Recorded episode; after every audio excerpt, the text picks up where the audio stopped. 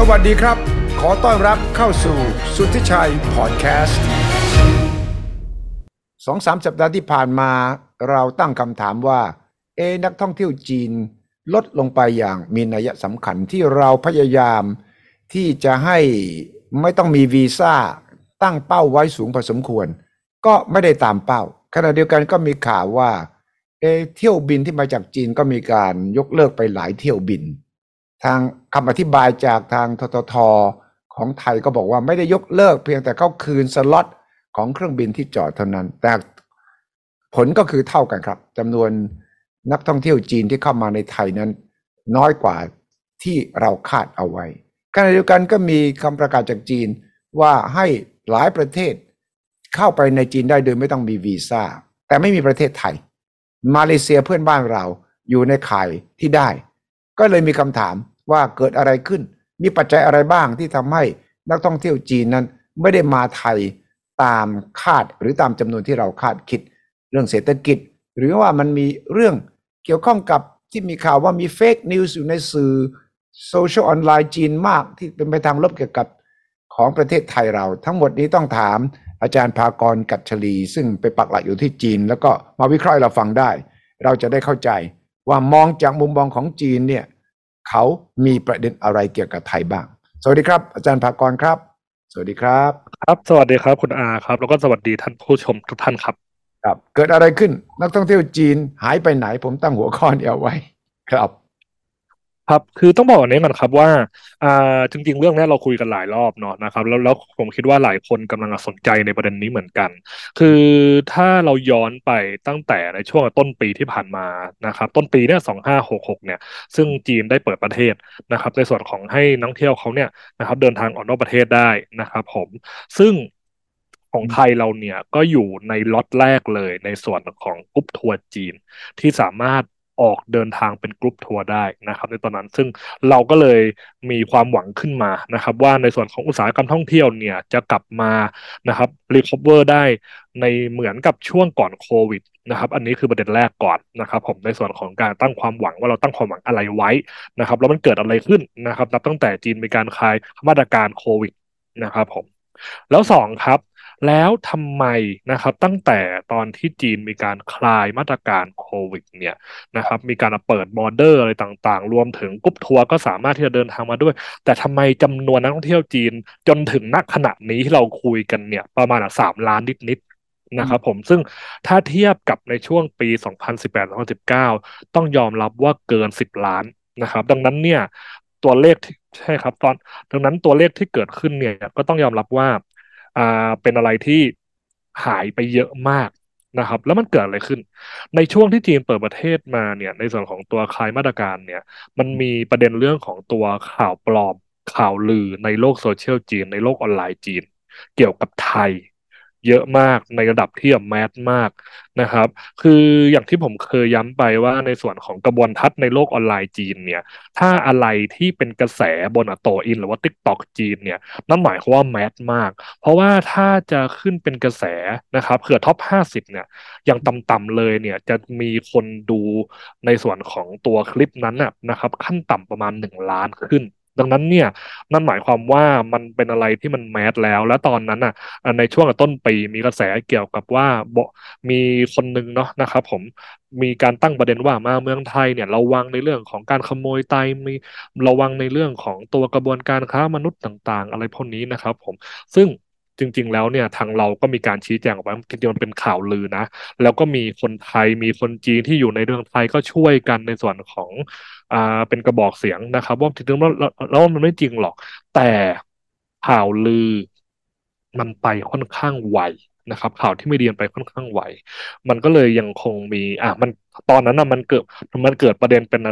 เขาเรียกว่าต่อมเอ๊ะนะครับ ผมอะถึงแม้ ว่าหลายคนอาจจะไม่เชื่อว่า เอ้ย อาจจะเป็นแค่เป็นประเด็นเรื่องของตัวข่าวลือแค่นั้น แต่มันก็มีต่อมเอ๊ะอยู่ในกลุ่มคนจีนว่าเฮ้ยมันอาจจะเป็นไปได้หรือเปล่านะ อะไรอย่างนั้นเป็นต้น แล้วหลังๆมามันก็เริ่มมีข่าวที่ตอกย้ำมาเรื่อยๆในไม่ว่าจะเป็นในเรื่องของแก๊งคอลเซ็นเตอร์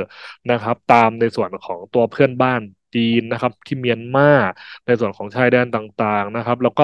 มีในส่วนของภาพยนตร์นะครับ ผมในจีนเนี่ยที่มีในเรื่องของเนื้อหาที่เกี่ยวข้องกับตัวแก๊ง call center ในโซนเพื่อนบ้านเรา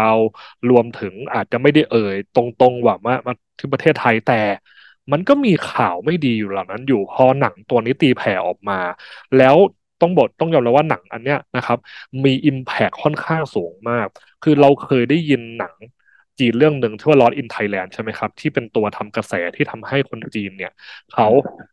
รู้จักเมืองไทยแล้วมาเที่ยวไทยเยอะมากเป็นกระแสไทย fever เลย แต่เรื่องของตัวหนังที่เล่าเกี่ยวกับตัวแก๊งคอลเซ็นเตอร์ในโซนเนี่ยนะครับผมมี Impact มากกว่าประมาณสองสามเท่า ในแง่ของจำนวนคนดูอะไรต่าง ดังนั้นเนี่ย มันก็เลยทำให้เหมือนเกิดว่าเฮ้ยแล้ว ข่าวลืมอาจจะจริงหรือเปล่านะ เพราะมันมีการตีแผ่แบบนี้ เพราะบอกว่าเป็นการตีแผ่มาจากเรื่องจริงนะนู่นมีพื้นฐานมาจากเหตุการณ์จริงนะอะไรอย่างนี้เป็นต้น ซึ่งทางไทยเราก็พยายามที่จะประสานงานไปว่าจริงแล้ว มันไม่ใช่เรื่องจริงนะ อะไรแบบนี้เป็นต้นนะครับ ผมแต่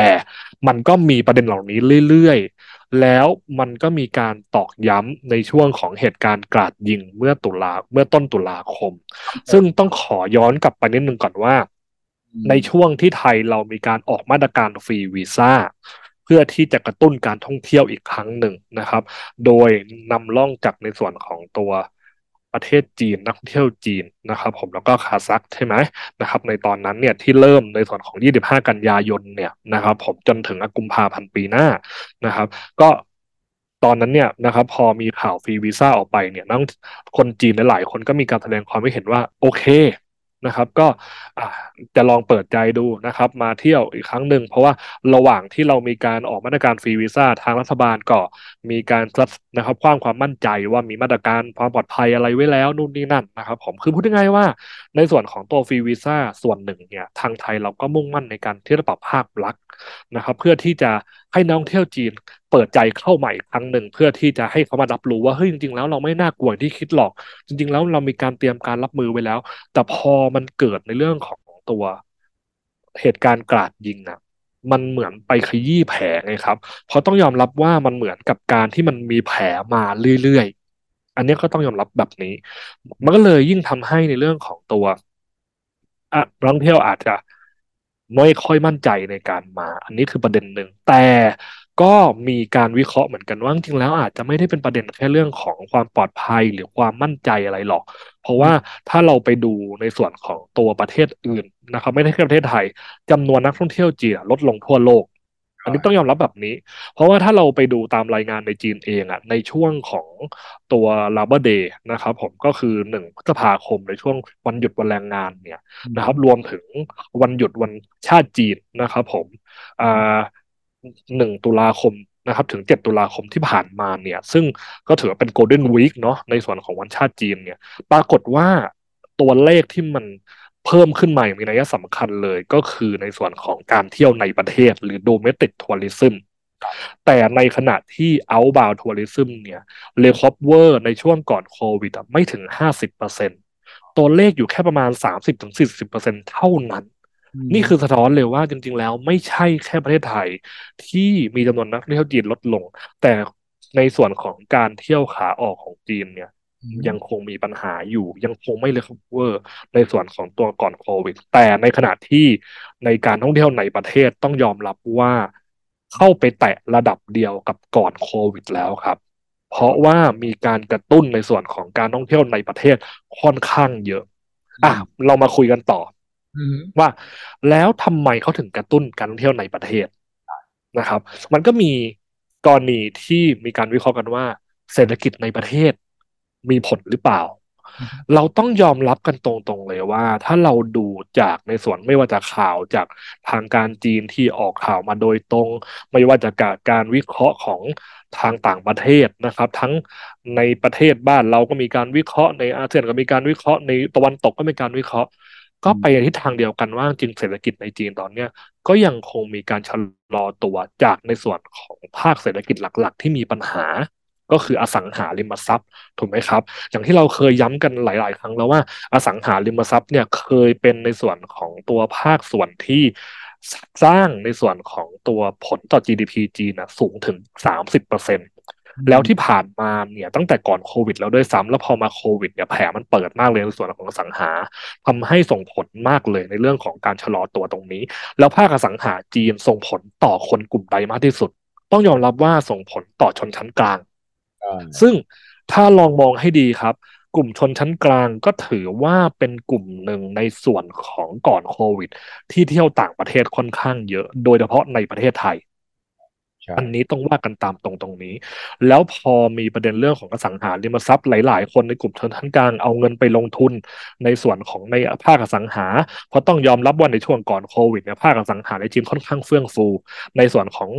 สถาบันทางการเงินเนี่ยมีการให้กู้เงินได้ค่อนข้างง่าย ในส่วนของเอาไปลงทุนในภาคส่วนนี้นะครับ แล้วในในในภาคส่วนนี้ก็ไปเกี่ยวเนื่องกับภาคส่วนอื่นอีก เพราะว่าบริษัทหลายแห่งอสังหาริมทรัพย์ของจีนเนี่ย ก็มีการลงทุนที่กำลังจะเติบโต เช่นลงทุนใน EV ลงทุนในเศรษฐกิจดิจิตอลต่างๆ แล้วพอภาคอสังหามีปัญหา มันเลยคล้ายๆเป็นห่วงโซ่ไปด้วย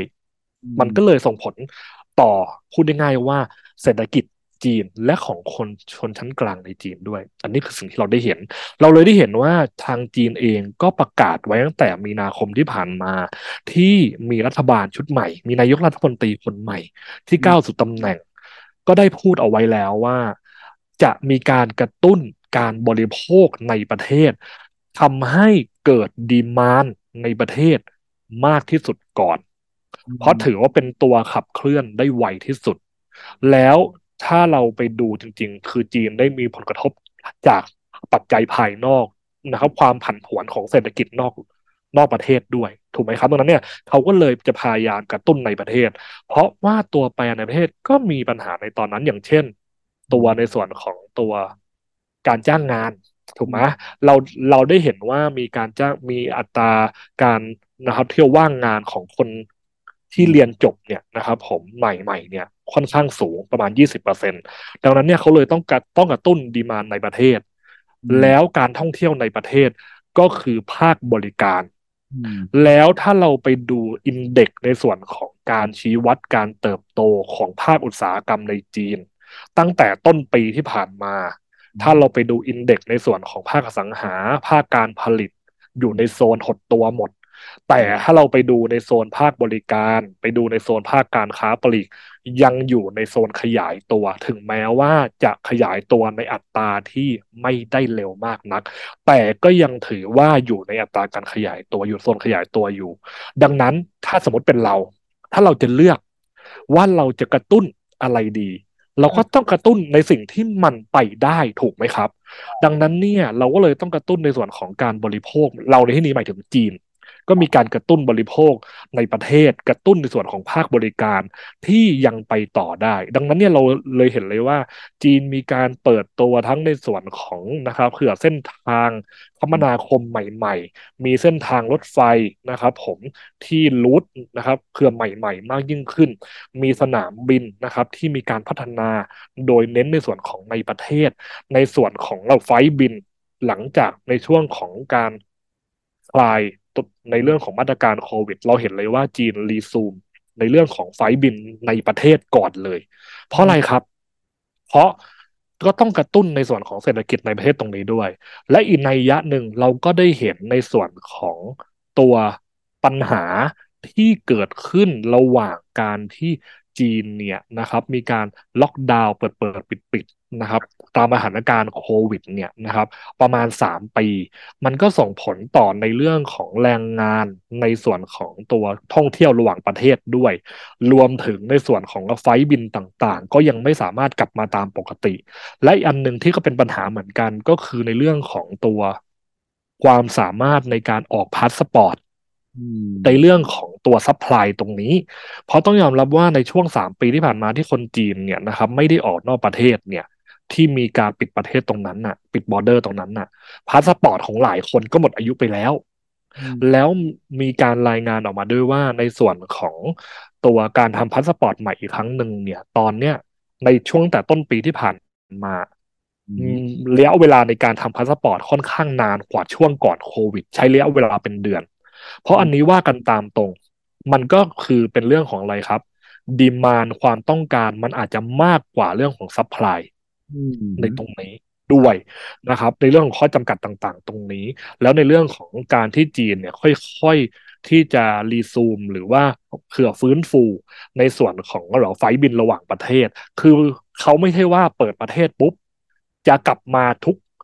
สายการบินหรือกลับมาทุกไฟเลยไม่ใช่มันไม่ใช่อย่างนั้นนะครับ เพราะเพราะว่าไม่ใช่แค่จีนแต่ ก็ต้องดูต่างประเทศด้วย ว่าเขาจะรีซูมกลับมาไหมในเส้นทางเหล่านั้น เพราะเขาก็ต้องมีการประเมิน ว่ากลับมาอีกครั้งหนึ่งแล้วเนี่ย มันจะมีเรื่องของตัวต้นทุนหรืออะไรต่างๆก็ต้องยอมรับว่า ในช่วงก่อนโควิดกับหลังโควิด ต้นทุนไม่เหมือนกันนะครับ เพราะอย่างที่ผมบอกว่ามันเว้นระยะไปประมาณสามปีอะมันต้องกลับมาฟื้นเลยครับเวอร์กันใหม่นั้น ต้นทุนมันสูงขึ้นอยู่แล้ว อันเนี้ยก็เป็นการชี้ภาพให้เห็นว่าเหตุผลอะไรที่ทำให้จีนเองก็เดินทางต่างประเทศน้อยลง ซึ่ง ต้องบอกว่าเขาก็มีการคาดการณ์กันเอาไว้ ว่าจะต้องใช้เวลาเวลาประมาณปีกว่าหรือปีครึ่งหลังจากที่จีนมีการเปิดประเทศอีกครั้งหนึ่ง ก็คือพูดง่ายๆว่าปีหน้านะครับ จนถึงกลางปีหน้าเนี่ย อาจจะมีการฟื้นฟู นะครับผมในส่วนของใกล้เคียงกับช่วงของตัวก่อนโควิด ซึ่งตอนนี้เราก็ได้เห็นสัญญาณแล้วนะครับผมที่จีนเนี่ยจะเริ่มในส่วนของเดือนเนี้ยนะครับผมธันวาคมเนี่ยในส่วนของการเปิดฟรีวีซ่าสำหรับ 6 ประเทศถูกไหมครับซึ่งตรงเนี้ยก็เป็นการทดลองนำร่องก่อน ซึ่งจริงแล้วจีนก็มีการประกาศเอาไว้ก่อนที่เขาจะประกาศตรงนั้นประมาณสองสาเดือน ว่าจะมีการปรับมาตรการในส่วนของการคลาย ในเรื่องของการเดินทางเข้าจีน และถ้าเราวิเคราะห์กันตามตรงนะ ว่าทำไมจีนถึงมีการเปิดในส่วนของตัวการทดลองเพิ่มเติม 6 ประเทศเนี่ย ในส่วนของการเข้าจีนแบบไม่ต้องใช้วีซ่า ก็คืออะไรครับ inbound tourism นะก็คือเราได้เห็นอะไรครับ จีนกระตุ้นในส่วนของการเที่ยวในประเทศ ก็คือเงินก็อยู่ในส่วนของตัวอุตสาหกรรมในประเทศเขาถูกไหมแล้วพอมีการทำให้ต่างประเทศเข้าจีนได้ง่ายขึ้นนั่นหมายความว่า ก็จะมีในเรื่องของการพัฒนาอุตสาหกรรมท่องเที่ยวในประเทศเขาด้วย แล้วถ้าเราลองดูในส่วนของชื่อ ในส่วนของประเทศส่วนใหญ่ที่อยู่ในลิสต์หกประเทศเนี่ยอยู่ในยุโรปนะครับ และสิ่งที่จีนต้องการคืออะไร ไม่ใช่แค่ท่องเที่ยวอย่างเดียว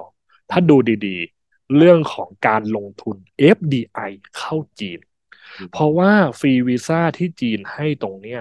ไม่ได้แค่ครอบคลุมเรื่องจุดประสงค์ของการท่องเที่ยว แต่ครอบคลุมเรื่องจุดประสงค์ของธุรกิจด้วยในตรงนี้ ดังนั้นเนี่ยก็มีการวิเคราะห์ออกมาเหมือนกันว่านะครับ แล้วผมก็วิเคราะห์ตรงนี้ด้วยว่า จริง ๆ การที่จีนเนี่ยมีการเปิดนำร่องในตรงเนี้ยนะครับผมเพื่อที่จะให้เกิดในส่วนของโอกาสทางธุรกิจในจีน เพื่อที่จะกระตุ้น เศรษฐกิจในประเทศของจีนอีกขั้นหนึ่ง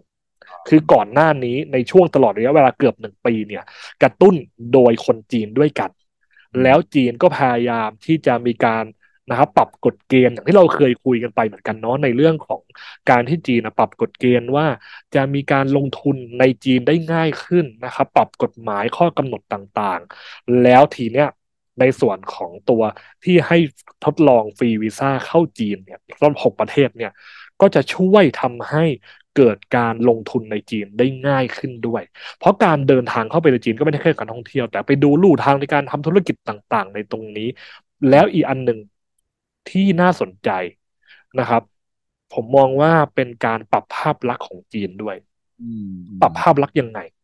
เราเห็นในเวทีโลกนะครับ ผมที่จีนเนี่ยทางผู้นำจีนเนี่ยในระดับต่างๆเนี่ยมีการคุยกันในเวทีโลกรวมถึง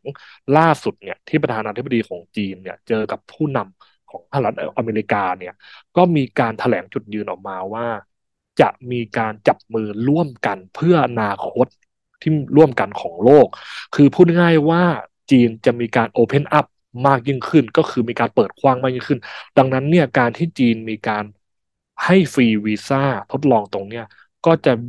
ทำในส่วนของการปรับภาพลักษณ์ที่เป็นมิตรระหว่างประเทศของจีนมากยิ่งขึ้นด้วย โดยเฉพาะ EU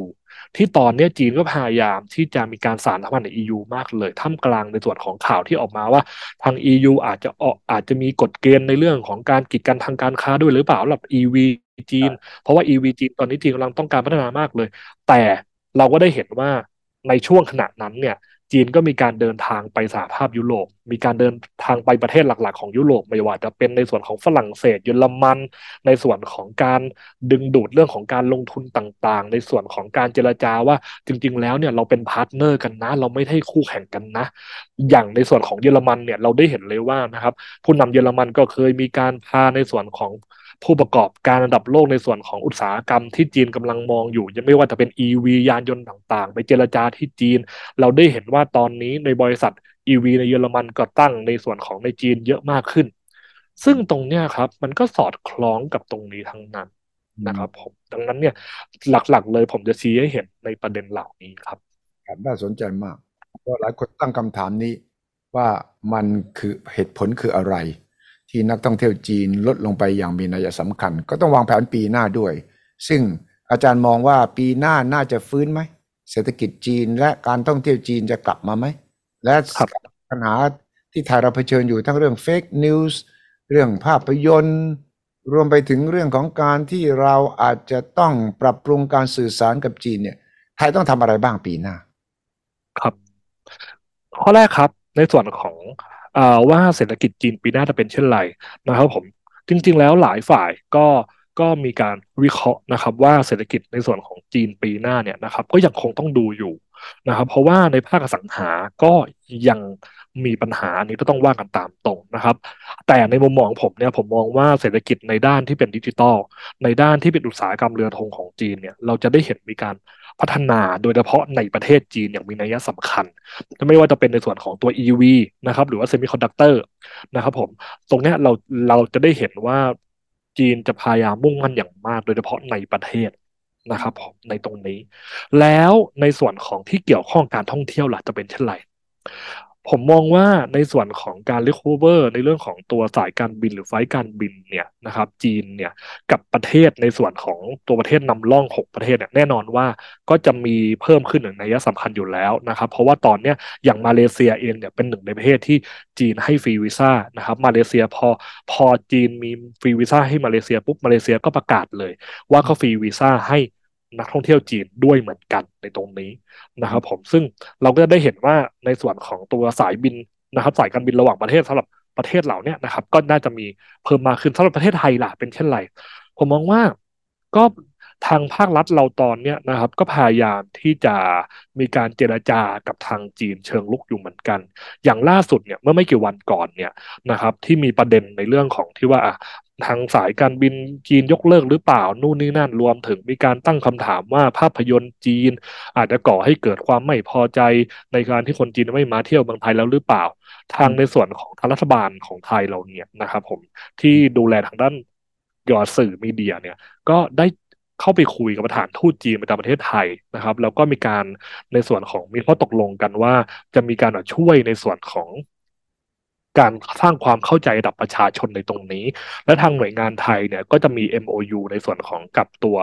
หน่วยงานสื่อของจีน ในการที่จะสร้างภาพลักษณ์หรือปรับภาพลักษณ์ต่าง ๆ เกี่ยวกับตรงนี้ อันนี้ก็คือความพยายามของทางหน่วยงานภาครัฐที่มีการประกาศออกมา แต่ในปีหน้าเราเราก็ต้องดูในส่วนของว่าในสิ่งที่ implement จริง ๆ แล้วเป็นเช่นไรในส่วนของการทำจริงนะครับผมซึ่งตรงนี้มันก็เป็นสิ่งที่น่าจับตามอง แล้วสิ่งที่ผมมองอีกอย่างหนึ่งก็คือว่า ทางภาครัฐเองเนี่ยก็ต้องแก้ปัญหาในส่วนของตัวที่มีปัญหาจริง ๆ อย่างตอนนี้อย่างเช่นในเรื่องของความปลอดภัยต่างๆ เพราะอย่างที่เราย้ำกันมาโดยตลอดว่า ในเรื่องของความปลอดภัยเนี่ยมันไม่ใช่แค่เรื่องของแค่นักท่องเที่ยวต่างชาติ แต่จริงแล้วในหลาย ๆ เรื่องเนี่ยมันก็เป็นเรื่องที่คนไทยเราเองก็ไม่ค่อยสบายใจ ในเรื่องของอผู้ประกอบการสายท่องเที่ยวที่อาจจะไม่ถูกกฎหมาย ในส่วนของตัวแรงงานในสายท่องเที่ยวเอง อย่างเช่นประเด็นในเรื่องของตัวไกด์เถื่อนหรืออะไรต่างๆ มันก็มีการพูดถึงกันอยู่ตลอด ซึ่งตรงเนี้ยนะครับ ถ้าทางหน่วยงานภาครัฐเนี่ยมีการลงไปแก้ไขอย่างเชิงลุก แล้วมีการสื่อสารออกมาให้ประชาชนได้เห็นในสิ่งที่ทำผมเชื่อว่าประชาชนก็จะมีความมั่นใจมากยิ่งขึ้น ต้องสื่อสาร พร้อมกับผลที่ทำให้เห็นด้วยนะครับคือไม่ให้สื่อสารเป็นนโยบายอย่างเดียว แต่ยังไม่มีทำอะไร แต่ต้องสื่อสารแล้วทำให้เห็น มันจะเป็นในลักษณะที่ว่า คนในประเทศของเราเองเนี่ยก็คือเป็น internal communication พอคนในประเทศมีการรับรู้การสื่อสารที่เข้าใจแล้วอืมมันจะเป็นสิ่งที่เรียกว่า word of mouth ก็เป็นสิ่งที่สามารถบอกต่อ ไม่ว่าจะบอกต่อไปยังนักท่องเที่ยวจีน หรือไม่ว่าจะบอกต่อไปในส่วนของ คนต่างประเทศอื่นเอง และถ้าเรามีการทำตรงนี้อย่างดีแล้วอะ มันไม่ใช่แค่คนไทยในการบอกต่อนะ แต่ตอนเนี้ยเราต้องรู้ไว้เลยว่า ไม่ว่าเราจะทำอะไรในประเทศไทยอะ สื่อต่างชาติจับตามองมาก โดยเฉพาะสื่อจีนอืมคนจีนอยู่ในไทยเราค่อนข้างเยอะ เวลาเป็นประเด็นอะไรปั๊บสื่อจีนเอาไปออกแล้วสื่อออนไลน์ที่อยู่ในไทยที่เล่าเรื่องในเมืองจีนก็ออกตลอดเวลา ดังนั้นเนี่ย ถ้าเรามีมาตรการเชิงลุกแบบนี้แล้วชัดเจนด้วยนะ แล้วเป็นรูปธรรมด้วยนะครับอืมมันก็จะมีการส่งออกไปเอง แล้วเวลาเรามีนโยบายอะไรออกมา คนก็จะรู้สึกว่าเฮ้ยมันมีสิ่งที่ให้เราได้เห็นแล้ว แล้วก็จะมีความเชื่อมั่นมากยิ่งขึ้นในตรงนี้ดังนั้นเนี่ยผมมองว่าต่อไปเนี่ยในปีหน้าแผนที่เราต้องทำอย่าเน้นเรื่องของแค่ปริมาณเพียงอย่างเดียว ปริมาณในที่นี้คือ อย่าไปมองแค่ว่าเราจะทำยังไง ให้จำนวนมามากๆ ในระยะเวลาแค่แบบสั้น ๆ แต่เราต้องหันกลับมาแก้ไข ในสิ่งที่อาจจะเป็นประเด็นที่แก้แล้วมันจะยั่งยืนมากกว่า อย่างเช่น เราต้องสร้างความเข้าใจในการทำธุรกิจ business model ของผู้ประกอบการท่องเที่ยวของไทยเรา ว่าต้องหา value ของธุรกิจของพวกคุณให้เจอ ไม่ใช่แค่ว่าอย่างเมื่อก่อนในช่วงก่อนโควิด เวลาเห็นนักท่องเที่ยวจีนมาก็มองว่าเฮ้ยนักท่องเที่ยวจีนมาเยอะมากเลยนั้น เราหันธุรกิจของเราไปจับนักท่องเที่ยวจีนหมดเลยดีกว่า มันเลยกลายเป็นว่าในช่วงหนึ่ง เน้นแต่ปริมาณ เราแข่งกันเรื่องของที่เรา price war สงครามราคาอืมเราเคยได้รับรู้ว่าในส่วนของกรุ๊ปทัวร์จีนมาเที่ยวเมืองไทยอะบางทีอะใช้ค่าใช้จ่ายต่ำมาก อันนี้ว่ากันตามตรงถูกไหมครับ ดังนั้นเนี่ยเราก็ต้องมาแก้ไขตรงนี้ด้วยเพื่อให้ มันกลับมาอยู่ในสิ่งที่ควรจะเป็นอืมและปัญหาในเรื่องของตัว closed loop หรือการท่องเที่ยวที่มันอยู่ในลูปปิด ที่มันไปกระจุกรายได้หรือผลประโยชน์ต่อกลุ่มคนกลุ่มเดียวเนี่ย รวมถึงโดยเฉพาะกลุ่มที่ไม่ถูกกฎหมายด้วยในตรงเนี้ยก็ต้องเข้าไปแก้ไขอืมนะครับผมเพื่อที่จะทำให้สิ่งเหล่าเนี้ยมันถือว่าเป็นการเรียกว่าสังคายนาเลยดีกว่า เพื่อให้ลากมันแน่น มันจะได้ต่อเดินเดินต่อไปได้ เพราะเอาเอาเอาตรงนั้นคุณอา เวลาถ้าเราไปถามคนไทยเราเองแหละครับอะสมมติไปเที่ยวภูเก็ตสมมติไปเที่ยวที่พัทยาเที่ยวนู่นเที่ยวนี่บางทีเราก็มองว่าบางทีแบบ ขนาดคนไทยเราเองอะอ๋อยังเจอบางทียังเจอเหตุการณ์ที่ไม่ค่อยดีเลยถูกไหมซึ่งสิ่งเหล่าเนี้ยมันก็ต้องมีการปรับตรงนี้ก่อน คือไม่ใช่ว่าเราจะแก้ได้ร้อยเปอร์เซ็นอันนี้ว่ากันตามตรงมันต้องใช้เวลาในการแก้นะครับ แต่ถ้าเราทำได้ ผมว่ามันก็จะยั่งยืนในตรงนี้ใช่แล้วอันหนึ่งอีกในมุมหนึ่งที่ผมมองนะครับผมผมมองว่าเราควรที่จะมีการปรับทั้ง mindset ของตัวผู้ประกอบการ แล้วก็ในส่วนของตัวผู้มีอำนาจนะครับ ในส่วนของทางภาครัฐ อย่าไปอิงแค่ในส่วนของตลาดใดตลาดหนึ่ง ซึ่งตอนนี้ผมเห็นแล้วแหละว่าทางภาครัฐเราเนี่ย ก็มีการที่เรียกว่ากระจายความเสี่ยง นะครับ มีในส่วนของการที่ขยายตลาดไม่ใช่แค่แค่จะเจาะแค่ตลาดจีนอย่างเดียวแล้ว แต่ตอนนี้เราเห็นว่ามีการขยายตลาดตลาดอินเดีย หรือตลาดที่มีแนวโน้มจะเติบโตได้ อย่างเช่นในส่วนของมาเลเซีย ตลาดมาเลเซียนะครับ หรือในส่วนของตัวตลาดคาซัคสถานอะไรต่างๆ เนี่ยนะครับ ที่ทางหน่วยงานไทยก็เริ่มมีการมองขยายตลาดตรงนี้ ซึ่ง ก็ต้องมีการสื่อสารไปถึงผู้ประกอบการไทยเราด้วยเหมือนกันว่า เราก็ต้องมีในส่วนของการกระจายความเสี่ยงตรงนี้ อย่าไปอยู่แค่กลุ่มใดกลุ่มหนึ่ง เพราะว่ากันตามตรงครับตั้งแต่ก่อนโควิด ถ้าคุณอาได้ไปที่เชียงใหม่เนาะหรือเอาแค่ในกรุงเทพเองก็ตาม เราจะเห็นบางย่านเนี่ยที่มีร้านอาหารหรือร้านรวงเลยต่างๆ มีแต่ภาษาประเทศใดประเทศหนึ่งอะใช่อยู่หมดเลยถูกไหมซึ่งเอาจริงนะ พอหมดช่วงพอพอเป็นช่วงโควิด นักท่องเที่ยวเหล่านั้นไม่สามารถมาได้ คุณต้องพึ่งพาใครอะ คุณต้องพึ่งพาคนในประเทศ แต่คนในประเทศถามจริงว่ากล้าเข้าไหม บางทีเรารู้สึกว่าเฮ้ยมันไม่ friendly กับเราหรือเปล่าหรือเขาต้องการเจาะแค่กลุ่มนั้นกลุ่มเดียวหรือเปล่าถูกไหมครับ ดังนั้นเนี่ย เรื่องของการกระจายความเสี่ยงก็เป็นสิ่งที่ต้องมองนะ แล้วถ้าสมมติว่า ในส่วนของผู้ประกอบการเจ้าไหนบอกว่า แต่ฉันน่ะมีจุดเด่นในเรื่องของฉันมีแรงงาน ฉันมีองค์ความรู้ในส่วนของเกี่ยวกับภาษาจีน ฉันต้องการที่จะเจาะกลุ่มนักท่องเที่ยวจีน ดังนั้นเนี่ยทำยังไงดี ผมให้แบบนี้ว่า จริง ๆ แล้วเนี่ยรู้ไหมครับว่ากลุ่มที่ใช้ภาษาจีนนะไม่ได้มีแค่จีนแผ่นดินใหญ่อย่างเดียวนะ แต่มีในส่วนของอะ อย่างมาเลเซียก็มีสัดส่วนคนจีนมาเลยใช้ภาษาจีนกลางค่อนข้างเยอะนะถูกไหมครับ หรือจีนสิงคโปร์อะไรต่างๆ เนี่ย ดังนั้นเนี่ยเราสามารถขยายเป็นในกลุ่มที่เรียกว่านักท่องเที่ยวที่ใช้ภาษาจีนก็ได้ถูกไหมดังนั้นเนี่ยคุณก็มีในส่วนของตัวอ่าคุณอาจจะมีไกด์อย่างถูกกฎหมายที่เก่งภาษาจีนอยู่แล้ว คุณอาจจะมีในส่วนของตัวรีซอสอะไรต่างๆ ที่เกี่ยวกับภาษาจีนอยู่แล้ว คุณก็ขยายมาตรงนี้ด้วยสิครับ ถูกไหมไม่ได้ไปอยู่แค่จีนมันใหญ่เพียงอย่างเดียว ดังนั้นเนี่ย เวลาที่เกิดขึ้นปัญหาเรื่องต่างๆมันก็ได้กระจายความเสี่ยงได้ในตรงนี้นะครับผมนี่แหละครับวันนี้อาจารย์ภากรให้เรียกว่าคู่มือเลยนะครับสำหรับประเทศไทยที่ต้องปรับตัวอย่างไรในภาวะที่จีนเองมีปัญหาภายในขณะเดียวกันก็มีปัจจัยต่างๆ ที่มาทำให้จำนวนนักท่องเที่ยวจีนเข้าไทยน้อยลง เราจำเป็นต้องปรับยุทธศาสตร์จำเป็นต้องปรับตามความเปลี่ยนแปลง และอย่างที่อาจารย์ภากรบอก หันไปดูคุณภาพแทนที่จะเป็นเรื่องปริมาณและจำนวนนักท่องเที่ยวอย่างเดียว ยังต้องเข้าใจถึงเศรษฐกิจของจีนเอง ดูการแข่งขันเราไม่ใส่ไข่ทั้งหมดในตะกร้าเดียวกัน กระจายความเสี่ยง และกลับมาปรับปรุงคุณภาพ ของคนของเรา ทรัพยากรของเรา และที่ที่จะทำให้เรายั่งยืน ผมคิดว่านี่คือหัวใจเลยนะครับ ขอบคุณมากครับ อาจารย์ภากรครับ วันนี้ชัดเจนเนื้อหาแน่นตามเคยครับ สวัสดีครับ สวัสดีครับ ขอบคุณครับคุณอาครับ สนับสนุนโดยบริษัทกาแฟดำจำกัด สามารถติดตามสุทธิชัยพอดแคสต์ได้ทุกช่องทาง ทั้งระบบ iOS และ Android สุทธิชัยพอดแคสต์ anywhere anytime any device